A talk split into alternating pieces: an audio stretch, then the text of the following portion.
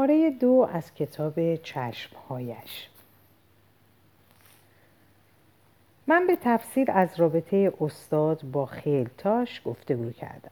قصدم این بود نشان دهم که خیلتاش نیرومندترین رجل ایران در آن دوران و با, و با اغلا پس از و یا اقلا پس از رضاشاه مقتدرترین مرد این کشور او هم مجبور بود که احترامات استاد را رعایت کند.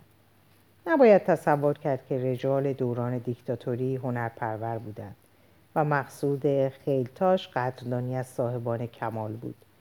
مقصود من احترام و نفوذی است که استاد نقاش در مردم فهمیده داشت. خیلتاش با سلام به استاد در مجالس رسمی برای خود کسب وجه می‌کرد. در آن دوران هنوز پایه های دیکتاتوری استوار نشده بود. هنوز در دستگاه سلطنت ایران عناصری مانند خود خیلتاش پیدا می شدن که هر گونه خفتی را تحمل نمی کردن. هنوز در اطراف کشور عناصر یاقی و تاقی امیدواری هایی داشتند. هنوز عناصر منفرد و یا جمع کوچکی گاه به گاه پیدا می شدن که دست از ایستادگی نکشیده بودند و هنوز اشخاصی مانند استاد وجود داشتند که در برابر ستمگری و تعدی به حقوق مردم آماده جانفشانی بودند خیلتاش می‌خواست بدین وسیله خود را تبرئه کند. و علاوه وجود استاد وسیله برای تبلیغ تازه به دوران رسیده های آن عصر بود. هر کس را که خارج, که از خارج به ایران می آمد به دیدن آثار استاد می بردم و یک تاجر عتیق فروش آمریکایی که خود را هنرشناس و پروفسور هنرهای زیبا جا زده بود با خرید تصویرهایی که استاد برای یک مجموعه رباعیات خیام ساخته بود ثروت هنگفتی به جیب زد و در عین حال داستانها از هنرپروری رژیم ایران در اروپا و آمریکا نقل کرد. یک عکس استاد که روی صندلی راحتی نشسته و دارد با بچه های آقا رجب شوخی می کند در مجله های آمریکایی منتشر شد. گذشته از هنر نقاشی برنده ترین حربه ای که در دست استاد بود بیعلاقیگی او به قیود و آداب عادی اجتماعی بود. خانوادهش را اصلا مازندرانی بود به کلی ترک کرده بود. در خانه نسبتا بزرگی پشت مسجد سپه سالار منزل داشت. خانه بدی به نظر نمی آمد درخت های بلند, چند بلند چنار و انار و شمشاد در تابستان دور حوز سایه مطبوعی میانداختم و اول بهار عطر گل سرخ که استاد در قده های بزرگ جا می‌داد تازگی و تراوت هوا را حتی در آتلیه خفه و تاریک او هم منعکس می‌کرد. استاد با فروش پرده های نقاشی به عیان عواید خوبی کسب می‌کرد.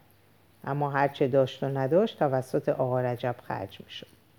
اگرچه خودش به تجملات زندگی کمتر علاقه داشت اما میکوشید که زندگی آقا رجب و بچه های او را که یکی از آنها در آن ایام قبل از تبعید استاد به کلات دوازده ساله بود مرفهتر تأمین کند. دو تا بچه آقا رجب را مانند بچه های خودش می‌دانست. تمام محبتی که در قلبش بود برای آنها صرف می‌کرد. به خاطر آنها از آنچه از دستش برمیآمد کوتاهی نمی‌کرد. اسباب بازی های فیروز پسر آقا رجب کمتر از آنچه در اختیار یک بچه خانواده های متوسط است نبود. فیروز را به دبیرستان فرستاده بود و رفتار این پسر بچه با همشاگردی هایش مانند رفتار پسر آقا رجب نبود. محازا زندگی خودش در سه اتاق میگذشت. یکی از آنها کارگاهش بود. انباشته از تابلوهای گوناگون و کتابهایی به زبان فرانسه و ایتالیایی و چارچوب و رنگ و مقوا و توال و چارپایه و لوازم دیگر یک کارگاه نقاشی. اغلب در همین اتاق غذا می‌خورد. گاهی هم همانجا روی یک تخت چوبی میخوابید. در اتاق دیگر از دوستانش پذیرایی می‌کرد. اتاق سوم که اتاق خوابش نامیده می‌شد مملو از کتاب و تابلو بود. در این اتاق معمولا کارهایی را که نمی‌خواست به کسی نشان بدهد پنهان می‌کرد. آقا رجب می‌گوید که گاهی در شبهای تابستان موقعی که آسمان نیلگون و جواهر نشان بود روی بام می‌رفت و آخر شب مدتها پس از آنکه آقا رجب و زنش در خواب, در خواب غرق شده بودند آهسته پایین می آمد و تخت خواب سفری را از کارگاه نقاشی بر می داشت و روی بام می رفت و آنجا دراز می کشید. در این مواقع تا سحر بیدار می ماند و آفتاب که تیغ می زد تخت را پایین می آورد و در کارگاهش که در تابستان گرم و خفه بود می خوابید. خاطرات آقا رجب همین خاطرات گسسته که از زبان مرد توداری باید بیرون آید تنها تسکره است که از زندگی این مرد عجیب می‌توان ترتیب داد. بدبختان آقا رجب مردی آمی و بی سواد است. مثلا او نمی‌داند که استاد تابلوهای گوناگون را در چه سالهایی کشیده. و تنها کلیدی که برای گشودن راز زندگانی او وجود دارد بی اثر می شود. یا اگر می‌داند خاطره گسسته و بیبند و باری است. مثلا می‌گوید به نظرم همان سالی که آن آقای بلندقدر مقصودش خیلتاش است. پیش آقا آمد تابلوی دورگردها را ساخته. و یا همان وقتها که مستر آمریکایی از استاد تابلو می خرید نه یک سال پس از آن. زن ناشناس مدل می نشست. و یا وقتی که پسر دوم او را به مدرسه فرستادند طرحی از او در حالی که زیر درخت افتاده و خوابیده بود کشیده است. با وجود این آقا رجب داناتر از آن حدی است که جلوه می دهد. من نمی توانم تصور کنم که استاد می توانسته است دمسال و بلکه بیشتر با چنین مرد ابلهی زندگی کند. بنابراین اگر سری در کار استاد باشد این دهقان همدانی هم از آن باخبر است. منتها من از خودم می‌پرسم چرا به کسی چیزی نمی‌گوید؟ چقدر سعی کردم مطلبی ولو مختصر درباره زن ناشناس که به عقیده من چشمای مرموز باید از آن او باشد از این آقا رجب به دست آورم نمی‌داند. از یادش رفته. به خاطر ندارد که استاد آن پرده را تمام کرده یا نه. نمی‌داند که این زن چه سنی داشته. یادش نیست که خوشگل بوده یا نه. فراموشش شده که چند مدت می آمد و می‌رفت. این را می‌داند که استاد وقتی کارش تمام می‌شد او را به خانه میرساند. تو به خانه این زن هیچ وقت نرفتی؟ نه یادم نیست. فکر کن بلکه خانهش به یادت بیاید. یادم نیست. پرده ای که آقا از این زن کشیده یادت هست؟ نه آقا. لخت نبود؟ نه آقا دین و آینش محکم بود. می‌دونم اما آقا آخر زنای لختم کشیده. بله آنها را آقا در فرنگستان کشیده. اینجا از این جور پرده ها نداره. من که ندیدم. چی میگی آقا رجب؟ بعضی از این زنهای لخت صورت دخترای ایرانی رو دارن. چطور می‌شد آقا رجب را قانع کرد؟ او باور نمی‌کرد. آقایش را مجسمه پرهیزکاری و پاکدلی می‌دانست و عقیده داشت که ارتکاب هر آنچه به نظرش خلاف دین و درستی بود از عهده اربابش بر نمی آمد. آقا رجب آقایی برای خودش ساخته و هیچ ممکن نیست واقعیت زندگی استاد را از این مرد درآورد. مکرر سعی کردم که پرده چشمهایش و اهمیتی را که این تابلو دارد برای آقا رجب روشن کنم. کوشیدم به او بگویم که چه رمزی باید در این پرده نهفته باشد.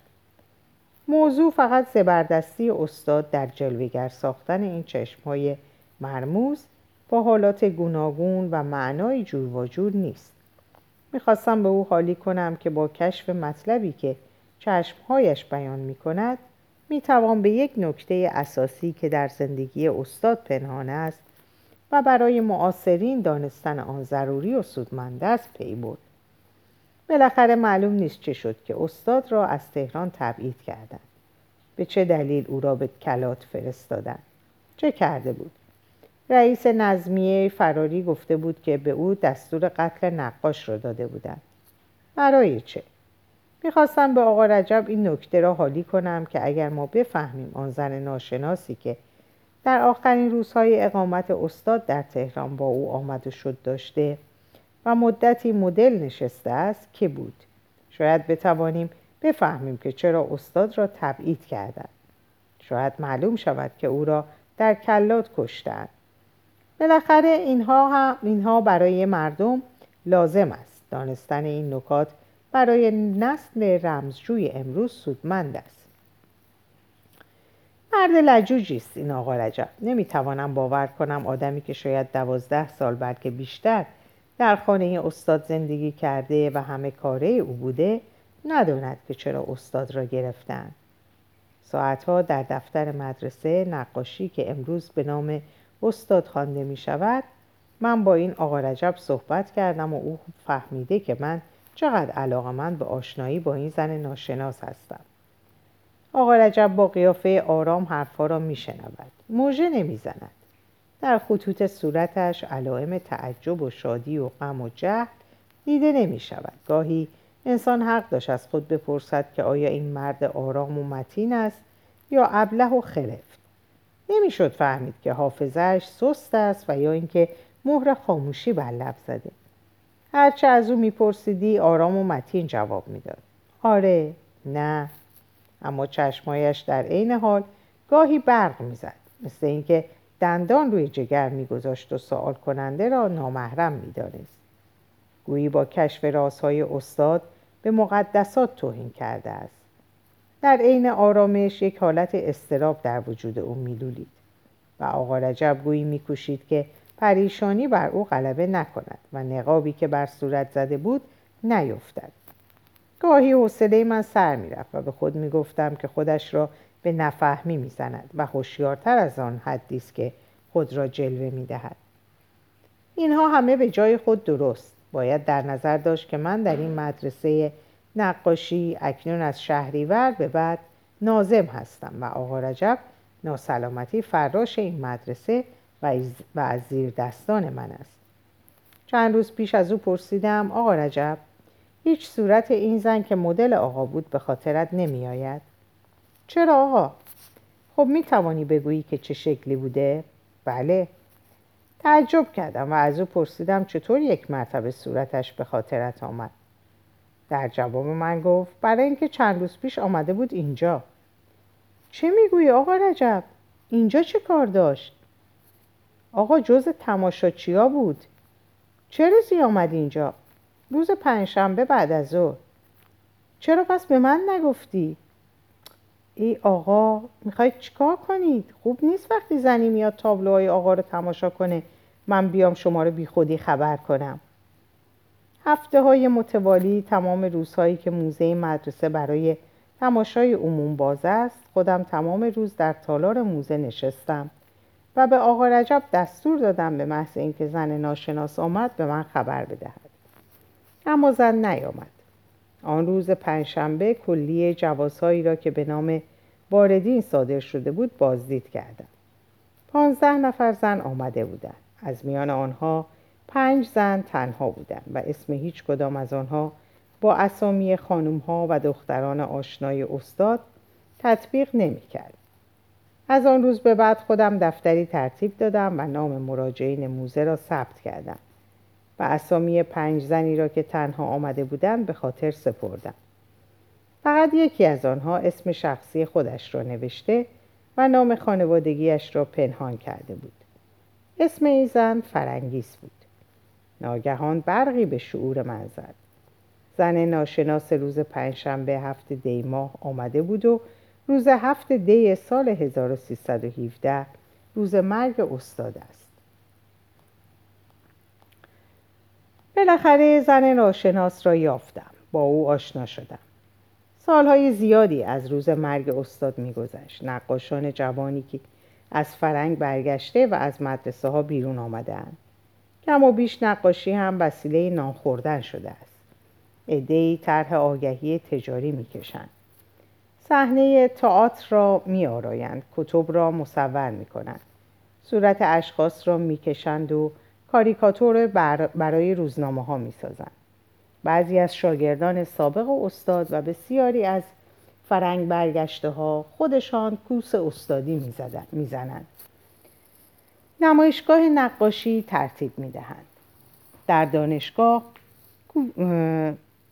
یک در دانشگاه یک هنرکده باز شده و تدریجا می توان گفت که استاد کم کم دارد فراموش می شود و حالاست که من می توانم یادداشتهای خود را درباره نقاش هنرمند و انسان بزرگواری که جانش را فدای هنر و حیثیت خود و مردم کشورش کرد منتشر کنم در سالهای نخست پس از شهریور نوشتن شرح زندگی استاد برای بسیاری ناندانی شده بود. هر که هرچی به قلمش می آمد می نوشت. حوادث عجیبی از زندگانی او نقل کردند. یکی از مقاله نویسان حتی گستاخی را به حدی رساند که در نهایت بیشرمی ادعا کرد که مدت سه سال با استاد در تبعید مکاتبه داشته و استاد تمام اسرار زندگیش را برای او نقل کرده. ولی آنچه منتشر شد جز ابتزار چیزی نبود. اما آن قصه های بی سر و ته دیگر فراموش شده و جا دارد که وقایع مهم زندگی او یا اقلا حوادثی که بر سر او آمده و کوششی که در راه هوشیاری مردم داشته مراحل فداکاری و گذشت او به گوش معاصرین برسد. من ادعا نمی کنم که چیزی دقیق و سریح از نبرد او با قوای اهریمنی استبداد می دانم. اما می کوشم اقلا روحیه او را مکنونات قلبی او را که بزرگی و دلیری و پاکی و در عین حال معایب او را آشکار می سازد بنمایانم. اقلا این را می توانم بگویم که استاد ماکان نقاش بزرگی بود. فقط برای اینکه به کار خود ایمان داشت و مطمئن بود که به وسیله هنر نقاشی دارد با ظلم و آزادی آزادی کشی مبارزه می کند. او فقط یک هنرمند نبود. او هنرمند بزرگی بود برای آنکه انسان بود و از مهنت دیگران در غم نقاشی برای او وسیله بود در مبارزه با ستمگری. هنرپروری او جنبه اجتماعی و مردم دوستی داشت. استاد می‌خواست به مردم خدمت کند و از این راه نقاشی می‌کرد و فقط به همین دلیل هنرش به دل مینشست. من هنوز در کنج مدرسه استاد نشستم و هرچه اسم او از زبانها بیشتر میافتد احترام من به او بیشتر می شود. برای من این مدرسه معبدی است و از وقتی آقا رجب مرده من خود را متولای این محرم می‌دانم. الان که دارم این یادداشتها را تنظیم می کنم صورتی از استاد که یکی از شاگردانش پس از مرگ او ساخته در برابرم است. صورت کشیده ای داشت. پیشانیش بلند بود. گونه ها برجسته بینی شکسته چشما درشت و نافذ. ابروها کمانی. چانه پهن و ته باریک. عینک شاخی سیاهی می‌زد و هر وقت خیره به چیزی مینگریست گویی می‌خواست با مقاش رگ و پی را از میان گوشت و پوست و استخوان بیرون بکشد. از نگاه او لطیفترین تارهای روح انسانی به ارتعاش می آمد. نگاه می کرد و می دید آنچه از نظر همه رد می شد او بیرون می آورد. از آثارش پیداست آنچه در طبیعت مردم ایران پنهان است او اوریان می نمود. تصویری را که نقاش از او ساخته با عکسی که از سالهای زندگی او در دست است مقایسه می کند. تمام حالت در لبخندی است که دور لبان او پرپر می‌زند خنده آرزی نیست خنده ذاتی است نشانه تلخی زهری است که زندگانی او و مردم دوروبر او را مسموم می‌کرد. این لبخند همیشه دور لبها و زیر چشمهای او لانه کرده است. نقاش هم سعی کرده که این لبخند را ثبت کند بدون اینکه در خطوط صورت علائم خنده دیده شود. اما چقدر فرق است با خنده طبیعی که در یه عکس برجسته جلوگر شود. این لبخند از شادی نیست. این لبخند نمیرساند که از زندگی برخوردار می شود این لبخند از فرط از فرط تأثیر است. مثل اینکه استاد می‌خواست بگوید چه شیرین است چه شیرین می‌تواند باشد. افسوس که ما تلخی آن را میچشیم. با وجود این نقاش جوان استاد را مطابق سلیقه خود جلوگر ساخته. او چیز دیگری دیده. او انسان رازدار و آرامی را خواسته است بنمایاند. او فقط آنچه از استاد همه می‌دانستند حکایت کرده است.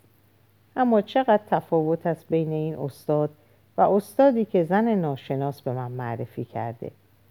شاگرد استاد در تصویری که الان در برابر من است چیزی اضافه بر آنچه من درباره او گفتم ندارد حکایت کند. مرد بلند همتی بود.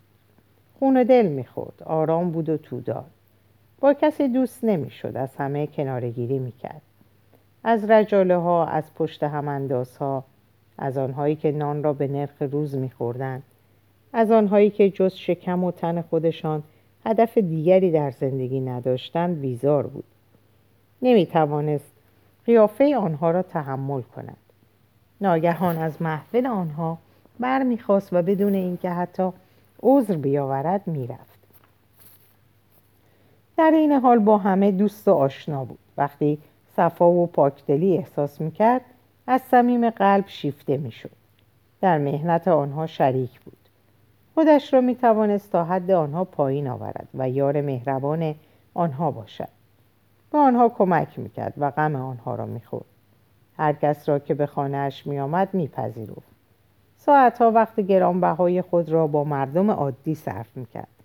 به طوری که همه خود را از دوستان صمیمی او می‌دانستند. به موقع مغرور و متکبر بود. اگر هزار بار کسی از او دیدم می‌کرد تا از کسی خوشش نمیآمد تا برای کسی احترام قائل نبود به دیدنش نمی‌رفت. بدون اینکه فخر و مباهات کند اراده خودش را بر همه تحمیل می‌کرد. زیر بار زور نمی‌رفت. تا از تایی دل چیزی را نمییافت دل نمیباخت و دل نمی‌کرد. خوش لباس بود و پابند به نظم و ترتیب. کارگاه او جمع پریشان بود. اینطور او را همه می شناختند و همینطور همینطور هم نقاش او را ساخته. اما زن ناشناس از میزان مقاومت او از خودداری او داستانها دارد. این جنبه زندگی او را این زن باید حکایت کند. من این زن را با صفت ناشناس خواهم خواند چون خودش مدعی است که هیچ کس او را تا به حال نشناخته. بگذاریم این خودخواهی را داشته باشد. آشنایی من با او جور غریبی بود.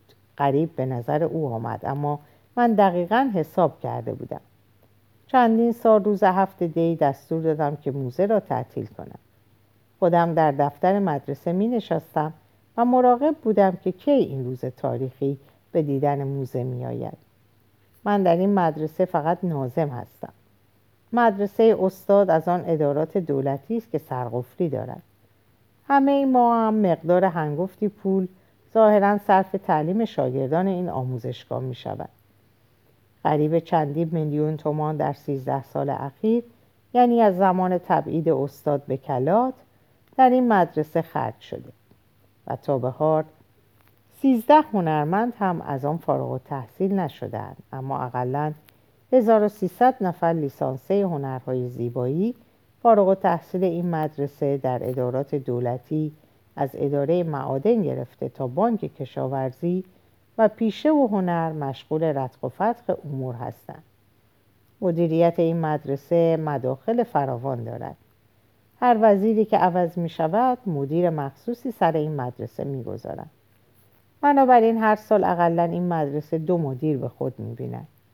ولی ده سال است که من نازم هستم. بدیهی است که اختیارات من به حدی است که می توانم روز هفتم دی هر سال به بهانه ای یک بار به عذر اینکه تالار موزه باید پاکیزه شود یک بار به اسم اینکه سقف دارد چکه می کند بار دیگر به بهانه اینکه خودم ناخوش هستم موزه را تعطیل کنم.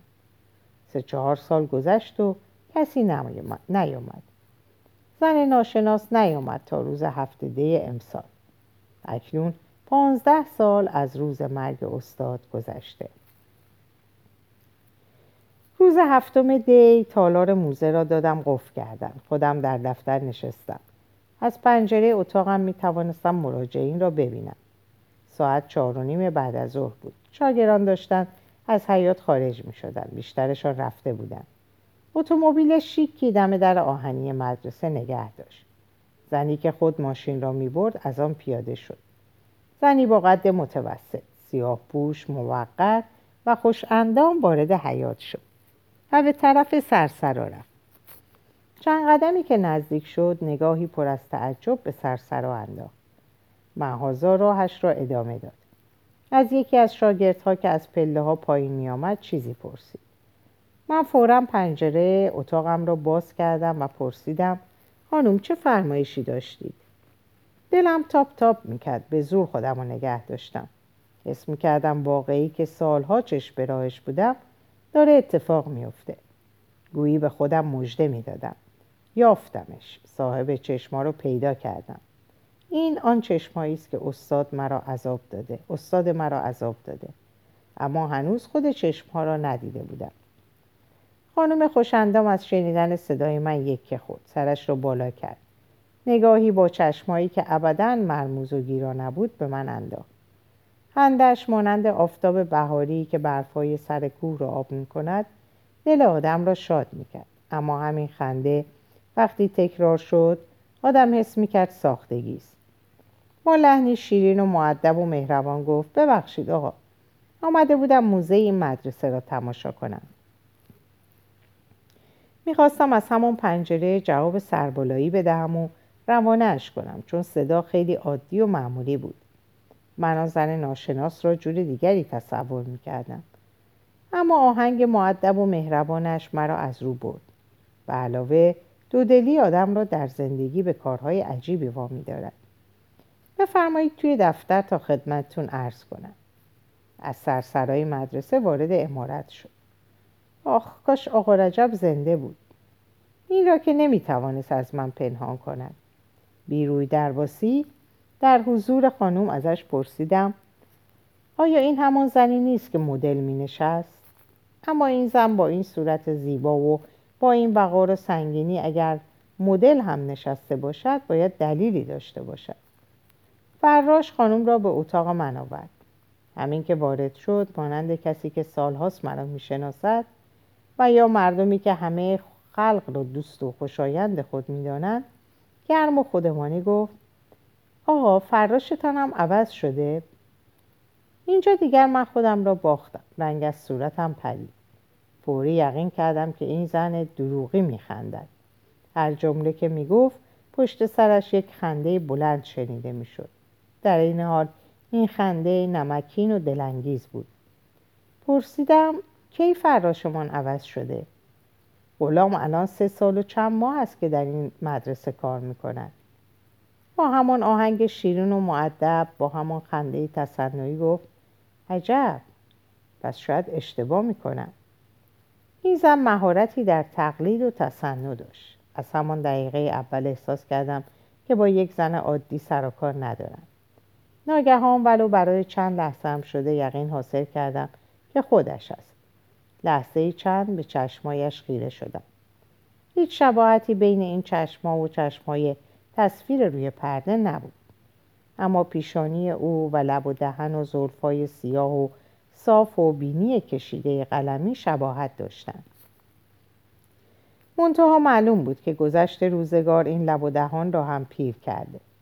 دندانهای سفید یک دست داشت و همین دندانها و لبهای باریک خنده او را دلفریب می‌کرد. این زن به خوبی می‌دانست که با خندهاش چه تأثیری در دیگران دارد. پالتوی گشادی که آن روزها مد بود بر تن داشت. پالتو سیاه بود. یقه برگردان سرخ یقه و برگردان سرخ سرخ رنگ ابریشمی.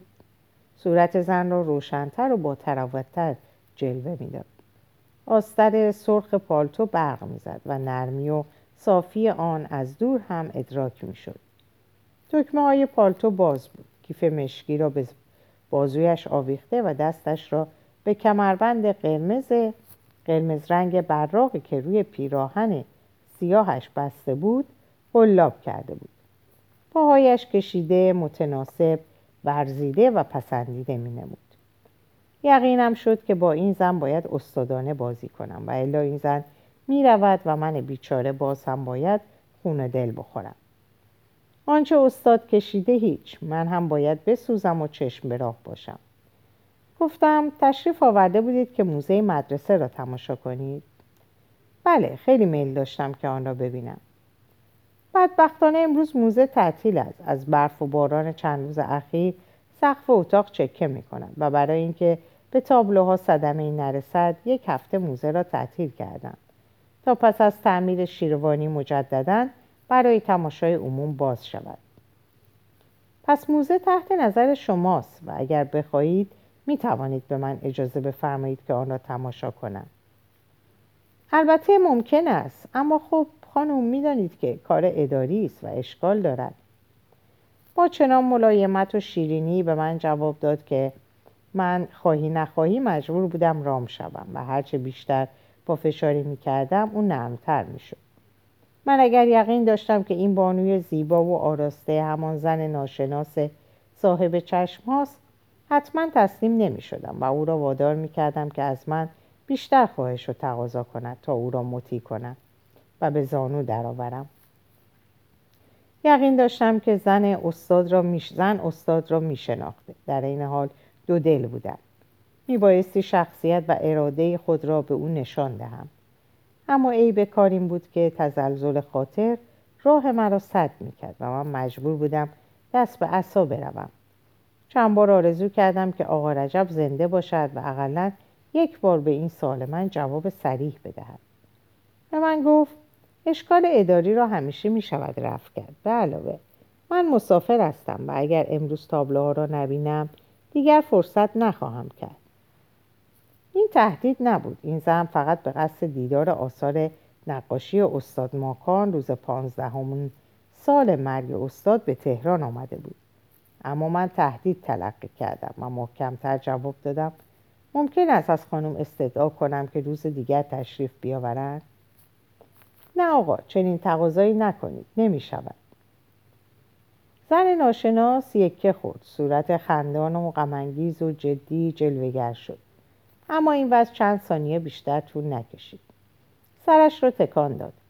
باز هم خنده سیمایش را تابناک کرد و دندانهای سفید و یک دستش را نمایان ساخت. گفتم چرا؟ مگر امروز روز خاصی است؟ نه امروز روز خاصی نیست اما دلم می‌خواست می‌توانستم آثار استاد را ببینم. دیگر داشت معیوس می‌شد داشت جا خالی می‌کرد. از فرصت استفاده کردم و پرسیدم ممکن است از خانم استدا کنم که خودشان را معرفی کنند. من نازم این مدرسه هستم. ای آقا به من چی کار دارید من هر کی باشم از شما تقاضا می‌کنم. اجازه بفرمایید امروز اینجا رو تماشا کنم. برای اینکه دیگه فرصت ندارم. از شما خیلی ممنون هستم. شاید خانم خودشون هنرمند هستن. شاید خودشون نقاش هستی. اون وقت البته استثنا جایزه. ممکنه برای روزنامه یا مجله مقاله ای می‌خواهید بنویسید. البته اجازه به شما دادن هر که هم باشید خالی از اشکال نیست. اما دلیل هم همیشه می‌توان پیدا کرد. مثلا ممکن است به عذر اینکه وضع رقتبار تالار موزه را به شما نشان بدهم بگویم در را باز کنند مقصودم از حرف معرفی خودتان این بود. والا میفرمایید بنده چه بکنم؟ من به این موزه علاقمند هستم. اگر بدانم که توصیه شما به اولیای امور باعث خواهد شد که در ساختمان بنای جدید این مدرسه تسریع شود حاضرم از الان تا فردا صبح در تالار را فقط محض خاطر شما باز بگذارم. از این گذشته بالاخره هر کس که به قصد تماشای موزه میآید باید قبلا جواز از دفتر مدرسه بگیرد.